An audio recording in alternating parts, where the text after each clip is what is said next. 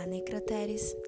Eu sou a Mila do arroba Memes Criminais e hoje eu vim contar um caso para vocês. Antes de tudo, dois avisos importantes precisam ser dados. Primeiro, apesar da nossa página no Instagram ser de humor, esse não será um podcast voltado para isso. Se você procura esse tipo de conteúdo, lamento, mas não encontrará aqui. O segundo aviso será referente à faixa indicativa e gatilhos.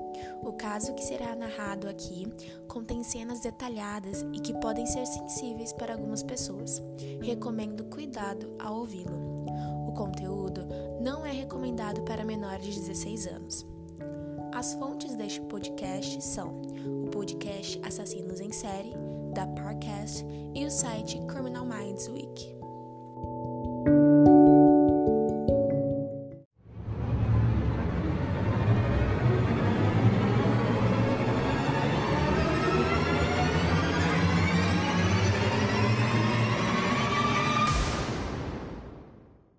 Em 24 de outubro de 1949, em Port Cortland, no Canadá, nascia Robert William Picton, vivendo uma família consideravelmente numerosa, composta por seus pais e mais dois irmãos. A família de Robert vivia em uma fazenda a uma hora de Vancouver e seguia a tradição de criar porcos por três gerações. A família não era muito conhecida por ser amorosa, tendo um relato de que os pais de Robert mataram a sua ovelha de estimação, que o próprio havia comprado com o dinheiro que havia juntado durante um tempo, e ofereceram sua carne ao menino na tentativa de consolá-lo. Os Pictons também não eram conhecidos por sua higiene. Um cheiro forte podia ser sentido provindo dos irmãos toda vez que passavam por alguém. Devido aos banhos escassos, Willie sofria muito bullying na escola que frequentava, sendo chamado boa parte das vezes de porquinho. Apesar do convívio diário com os irmãos, William sempre foi dito como quieto e solitário, tendo dificuldades na fala. Em 1963, os pais de Willie decidiram se mudar, deixando Linda, sua irmã mais velha, para trás com parentes em Vancouver, com 12 anos. A garota optou por focar nos estudos e cortar laços com os pais e os irmãos. Em sua nova fazenda, os Pictos continuaram investindo em porcos, colocando os filhos para trabalhar na criação dos mesmos.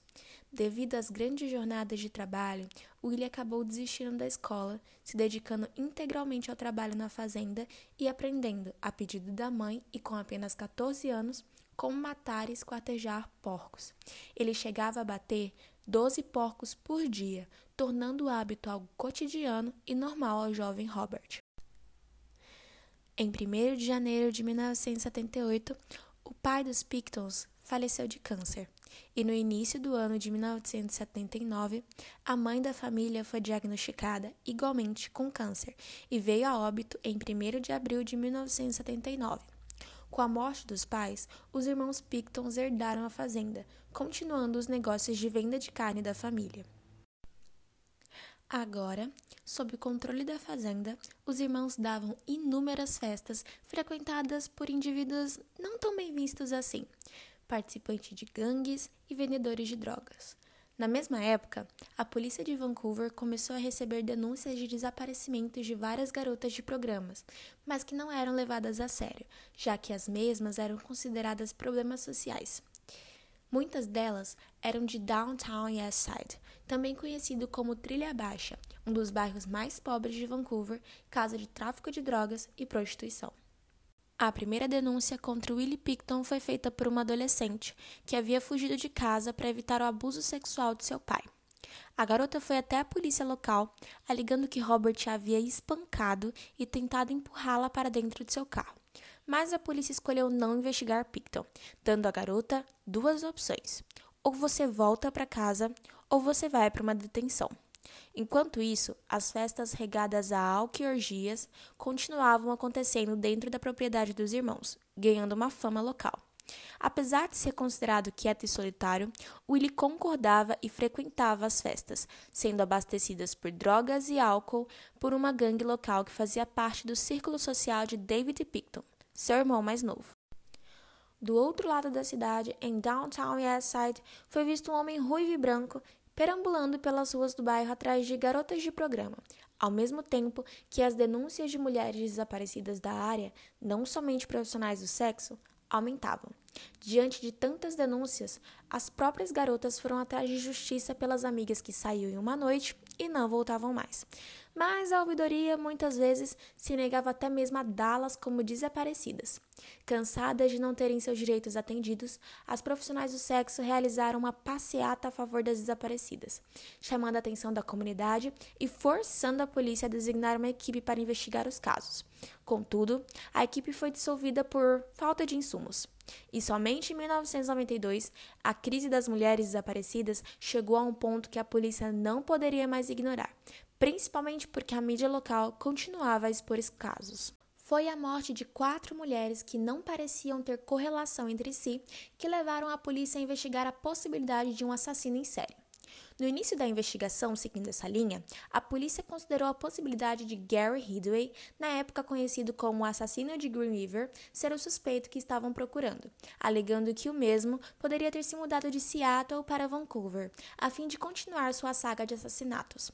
Porém, os primeiros testes de DNA eliminaram Higdway como suspeito, fazendo com que os investigadores se voltassem para os irmãos Pictons, que na época já eram conhecidos por suas festas barulhentas e seu envolvimento com gangues. Voluntariamente, Robert Picton cedeu sua amostra de DNA à polícia que trabalhava no caso e não houve compatibilidade, deixando de ser prioridade para os policiais, fazendo com que o mesmo voltasse a cometer novos crimes sem medo algum.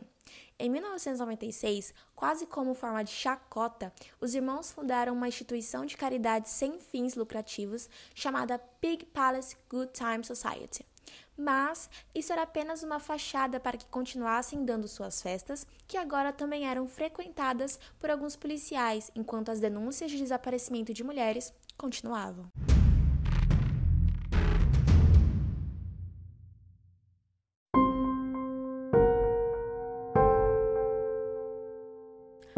Tracy Bayer estava em mais uma jornada de trabalho quando o homem ruivo a abordou, pedindo para que ela fizesse sexo oral nele.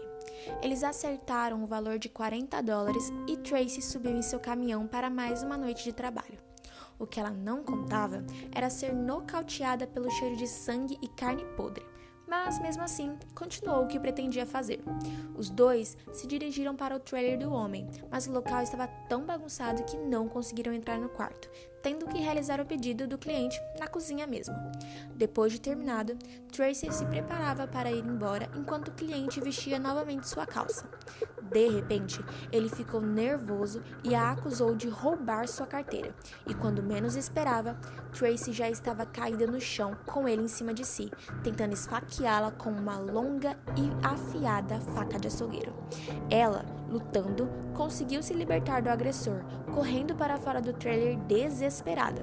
O homem foi atrás dela, mas já não parecia bravo e ofereceu para levá-la em casa. Se vendo isolada e sem ter como voltar, Tracy concordou com a oferta.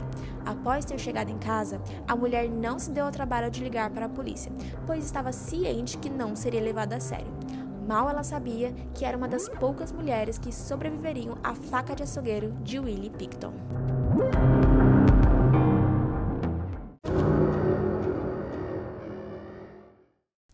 A primeira denúncia direta contra Willie por tentativa de assassinato foi feita por Wendy, uma garota de programa que conseguiu fugir, apesar de gravemente ferida, depois de travar uma luta intensa contra Picton. Mas, devido ao preconceito, a polícia inicialmente ignorou a denúncia. Contudo, depois de Robert dar entrada no hospital local gravemente ferido e levar mais de 100 pontos, a polícia voltou atrás e emitiu um mandado de prisão contra Robert William Picton por tentativa de assassinato. Mesmo sendo levado a julgamento, foi absolvido devido ao não comparecimento de Wendy, que estava aterrorizada demais para encarar o agressor frente a frente, dando aval, mais uma vez, para Willie continuar matando. Enquanto isso, Vancouver já contava com um total de 49 mulheres desaparecidas e a polícia, perdida e colocando os pés pelas mãos, afirmava nos jornais que não acreditava haver um assassino em série atuando na área, facilitando assim a ação de Robert. Apesar da pressão da mídia, a assessoria de imprensa policial local continuava a negar os assassinatos em série. A polícia só foi reagir em abril de 1999, oferecendo 100 mil dólares de recompensa por informações sobre as mulheres desaparecidas.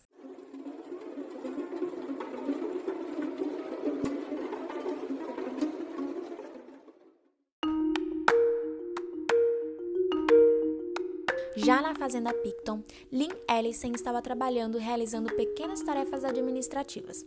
Ela era dependente química e frequentemente comprava doses de droga com os Pictons, ajudando a manter seu vício e vivendo na fazenda como parte da família. Em uma noite, Willie levou Lynn com ele a Downtown Eastside, onde pretendia arrumar um programa para si. Eles encontraram uma jovem com cabelos negros curtos que estava disposta a passar a noite na fazenda. Lynn e a garota se deram super bem, fumando crack juntas, até que Willie chamasse a garota de programa para o quarto, deixando Lynn para se drogar sozinha. Algum tempo mais tarde, sob efeito de droga, Lynn percebeu a presença de Willie tarde da noite em seu galpão de abate e, por algum motivo, resolveu checar. Ao chegar no local, a primeira coisa que avistou foram duas pernas humanas, pintadas de vermelho e balançando acima do chão. Quando Robert se deu conta da presença da garota, a pegou pelo braço com força e a arrastou para o galpão, a forçando a olhar a prostituta que havia estado mais cedo com ela, agora morta e pendurada em um dos ganchos que Picton usava para o porco e gado.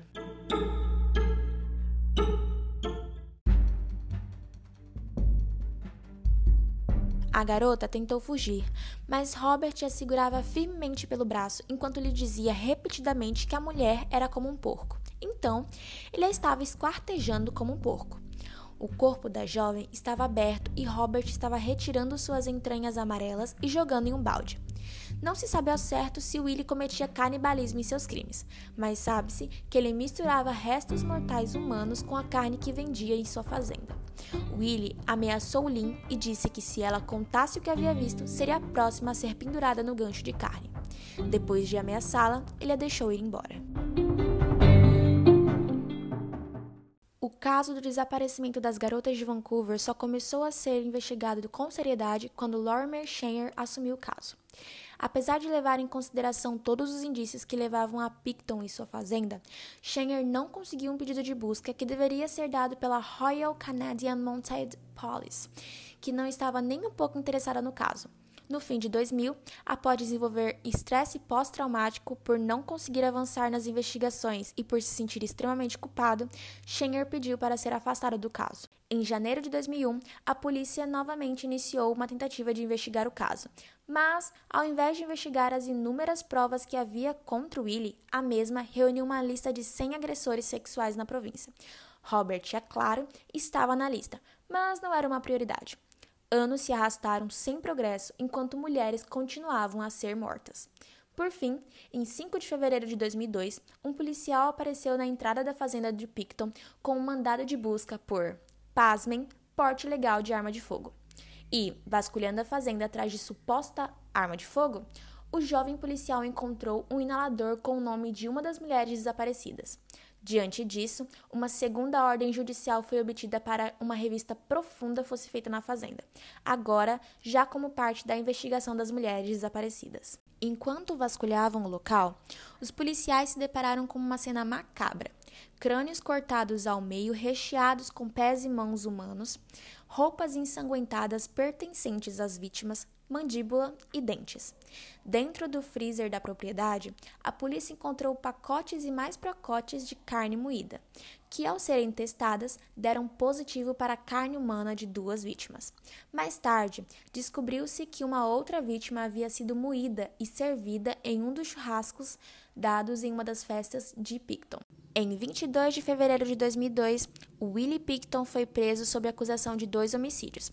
Porém, as investigações estavam apenas começando. Depois da descoberta acidental, a polícia adentrou a fazenda carregando um equipamento pesado e escavou todo o local, levando um total de 21 meses e terminando em novembro de 2003. O julgamento de William Picton só foi ocorrer em 22 de janeiro de 2006, após ampla investigação da polícia, sendo acusado de 22 homicídios, havendo a necessidade de dividir o julgamento em duas partes. A primeira com seis vítimas e provas de mortes conclusivas, e o segundo com 20 vítimas cujos objetos pessoais foram encontrados na fazenda de Picton, mas que os corpos não foram recuperados. Em 9 de dezembro de 2007, Robert William Picton foi considerado culpado pelos seis casos de homicídios em segundo grau, sendo sentenciado à prisão perpétua sem possibilidade de liberdade condicional por 25 anos. Ele ficará elegível para prisão condicional em 11 de fevereiro de 2027. Gravações lançadas pelo documentário Voice of a Serial Killer mostram William Picton confessando a seu colega de cela, que na verdade era um policial disfarçado, o uso de uma máquina de esquartejar, geralmente usada em abate animal, para se livrar de suas vítimas, e lamenta ter sido pego antes de matar 50 mulheres. Cito: eu ia matar mais uma, fazer um 50 redondo. É por isso que fiquei descuidado. Eu queria mais uma para fazer um 50 redondo. Contudo, em 2016, ele lançou um livro acusando a polícia de se voltar contra a família Picton e negando os assassinatos.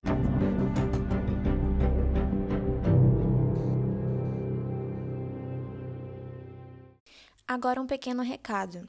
Gente, apesar de eu ter feito esse podcast e a ideia ser ótima e eu querer muito continuar com ele, não haverá uma uma sequência, um, um, cronograma. Eu irei lançar episódios novos sempre que eu tiver tempo, afinal eu estou no último ano de faculdade, então eu vou estar tá tentando atualizar sempre que eu puder.